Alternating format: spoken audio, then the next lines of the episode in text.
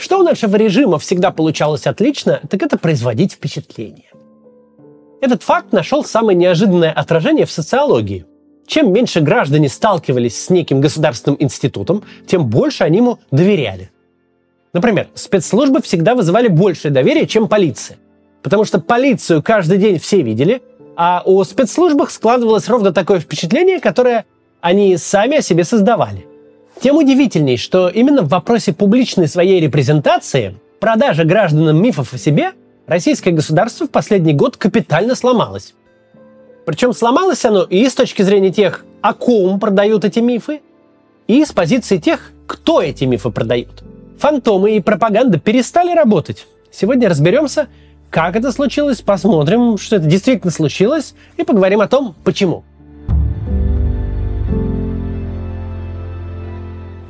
Ключевой миф, разрушение которого, кажется, уже никто и не отрицает, это миф о могущественной армии. И не нужно недооценивать влияние этого мифа на саму архитектуру российского режима. На любой вопрос об образовании, здравоохранении и уровне жизни в России всегда можно было ответить следующее. А зато у нас армия! А зато у нас спецслужбы! А зато мы грозим всему миру и никому спуску не дадим. Когда Путин вернулся в Кремль в 2012 году, каждый политолог и экономист отметил изменение нарратива. В предыдущей модели отношений власти и общества, построенной на явном э, росте уровня жизни, вся риторика крутилась вокруг экономического процветания. И неожиданно сменилась на торговлю бесконечными угрозами и защитой от этих угроз. Именно в 2012 году министром обороны стал Сергей Шойгу, и армия из очень замкнутого на себе института ворвалась на рынок большого пиара. Спустя год после назначения Шойгу появилась невиданная нигде в мире дисциплина – танковый биатлон, в котором Россия неизменно год за годом брала исключительно первые места. В 2014 году армия обзавелась собственным логотипом и айдентикой. Тогда же изменили погоны. Генерал армии больше не носит четыре генеральских звезды, он теперь носит большую маршальскую. С момента воцарения Шойгу Минобороны очень плотно работает со СМИ, и выдают они лишь ту картинку, какую хочет показать армия. Одновременно с небывалой медийностью и жестким давлением на публичную сферу сама армия стремительно закрывалась. С каждым годом обнародовалось все меньше сведений, например, о неуставных отношениях, публиковалось все меньше официальной статистики. Получался прям какой-то парадокс. Чем больше Министерство обороны о себе рассказывало, тем меньше мы о нем знали.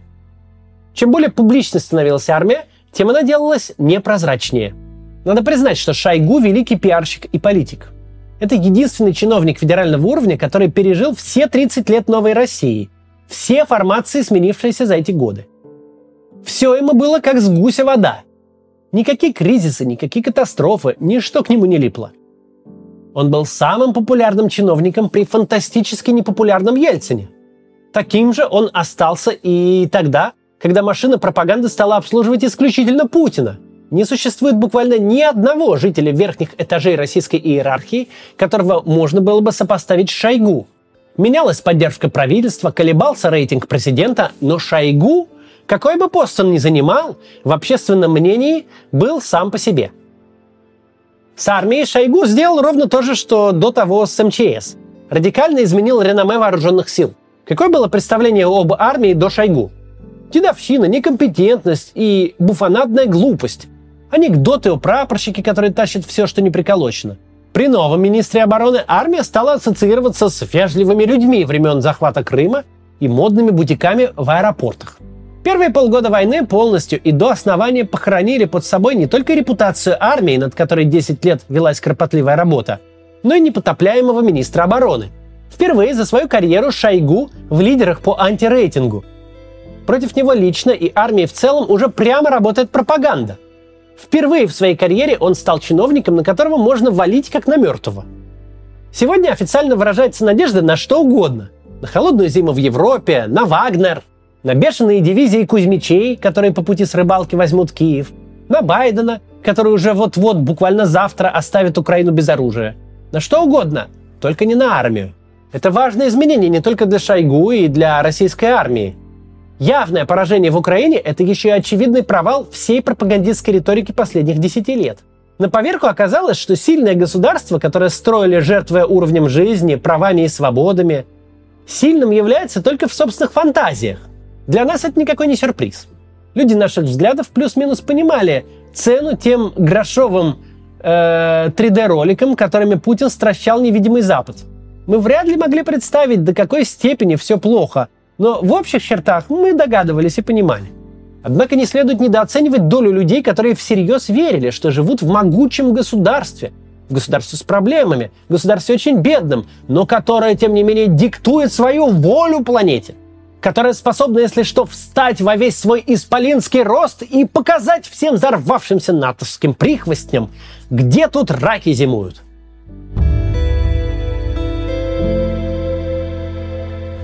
Просто посмотрите на рейтинги. Посмотрите, что творится с пропагандистскими передачами. С какой феноменальной скоростью они теряют аудиторию. Как Владимир Соловьев за неделю с 21 по 27 ноября оказался по рейтингу на 27 месте, существенно уступив передаче «Своя игра». Уже несколько недель никакая из передач Соловьева не попадает в первую двадцатку, хотя весной и летом он держался в первой пятерке стабильно. Форматы, дарившие зрителю ощущение великой и мощной страны, теряют зрителей бешеными совершенно темпами. Передача «Дачный ответ» А напомню, что на дворе зима, и до сезона рассады еще месяца три как минимум. Так вот, передача «Дачный ответ» кроет и «Воскресный вечер» с Соловьевым, и «Время покажет» на Первом канале. В этом моменте мы как раз и переходим к тому, что не только исчез товар, не только развеялись мифы, которыми оперировала пропаганда, это было бы поправимо, но сломалась и сама пропаганда. Процесс этот закономерный. Не очень сложно объяснить его природу. Ключевая проблема, конечно, в том, что с февраля пропаганда так и не смогла придумать внятное объяснение происходящего. Не хорошее, не плохое, не гуманное, не людоедское, но просто с началом, серединой и концом. Мы делаем то-то и то-то, чтобы добиться того-то и того-то, такого-то результата. Пока российская армия худо ли, бедно ли, но двигалась вперед, никакие объяснения особо нужны не были – мы показываем свою мощь странам НАТО, грозим всему миру, возрождаем СССР, возвращаем Киевскую Русь, боремся с нацизмом, повторяем подвиг дедов. Тут можно просто нести из головы, что первое попадется, потому что победители не судят. Изменилось бы что-то, если бы тогда зрителям назвали ту реальную причину, которую мы теперь знаем из публикации Wall Street Journal? Если бы рассказали, как два пенсионера, Путин и Ковальчук, проводили карантин наедине, упоенно фантазируя о демонстрации своей военной мощи и договорились до реальной войны. Скорее всего, ничего бы не изменилось. В то время телепропагандисты просто наслаждались небывалыми рейтингами, возможностью вообще не задумываться о том, что и как ты говоришь. Все равно офигевшая от происходящего публика будет смотреть. Наслаждались, но не обратили внимания, что фундамента под их словесными конструкциями никакого нет – Равно как и нет и плана «Б» на случай, когда новости с фронта станут не такими для них приятными. Поразительная массовость пропаганды тут тоже не помогает. Просто возвращаются светлые времена начала нулевых, когда у каждого телеканала в сетке вещания обязательно было минимум одно реалити-шоу и минимум две игры в вопросы и ответы на деньги. Вот и сейчас все бросились делить бюджетный пирог, рейтинги и влияние. Все бросились доказывать кремлевским телебоссам, что они здесь не просто так – что они тоже полезные. Количество аналитических ток-шоу, авторских программ и прочих форматов в духе «Кто хочет стать Соловьевым» просто не поддается описанию. Они проникли всюду, включая спортивный телеканал Матч ТВ. Даже Малахов теперь занят не разборками наследников за права на квартиру очередной усопшей знаменитости, а мелодраматичными историями героев Донбасса. Телевизионный эксперт – это массовая теперь профессия – какой ты депутат Госдумы или сенатор, если не ходишь, ну, хотя бы на звезду какую-нибудь, погрозить кулаком блоку НАТО? В результате на зрителя даже в рамках одного телешоу вываливается винегрет из противоречащих друг друга штампов и концепций.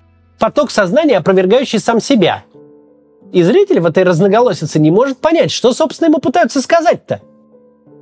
Кто-то до сих пор берет Одессу, Харьков и даже Киев, кто-то вообще идет на Варшаву и Вашингтон – а кто-то говорит уже об обороне Москвы и стращает всех Гаагой. В одном эфире в течение пары минут могут звучать версии в диапазоне от «броня крепкая и танки наши быстрые, вот-вот возьмем Париж» до «нас всех посадят и будут судить в Гааге». Но это не единственная проблема. Помимо прочего, российская пропаганда пытается работать так, как если бы она была встроена в старую добрую тоталитарную машину. но существует она при этом в совсем иных реалиях.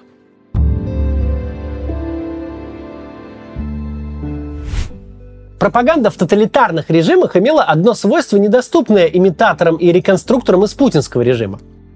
Тоталитарная пропаганда была монопольной. Можно сколько угодно называть Соловьева наследником Геббельса.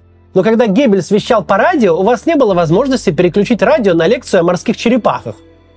Когда перед каждым сеансом в каждом кинотеатре показывали киножурнал «Die Deutsche Wochenschau», рапортовавший об успехах вермахта на всех фронтах – у вас не было возможности пропустить его как навязчивую рекламу.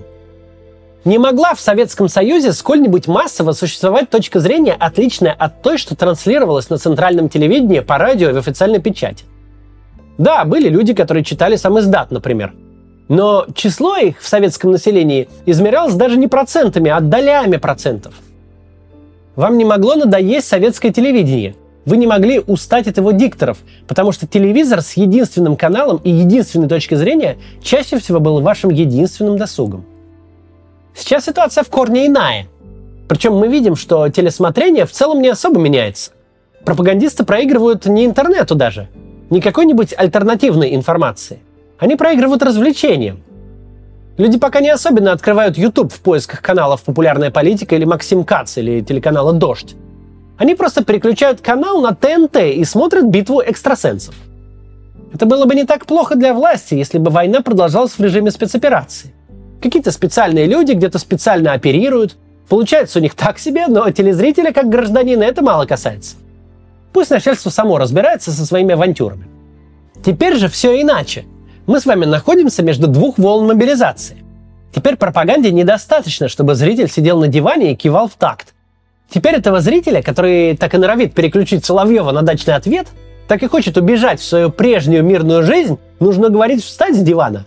Да не просто встать, нужно убедить, что он зачем-то должен пойти в армию. В ту армию, об которую только ленивый сейчас ноги не вытер. Это весьма занятный процесс. Пропаганда, армия, спецслужбы – все любимые детали режима были страшно эффективны ровно до тех пор, пока были и даром не нужны – пока занимались плюс-минус фантомными задачами, боролись с какой-нибудь оппозицией, которая не имела возможности ответить. Когда же пришел сезон жареного петуха, то выяснилось, что не работает буквально ничего. Армия не умеет воевать, разведка не умеет разведывать, а чем больше пропаганда зовет на фронт, тем больше зрителей хочет посмотреть, как строить теплицы, пусть на дворе и ноябрь.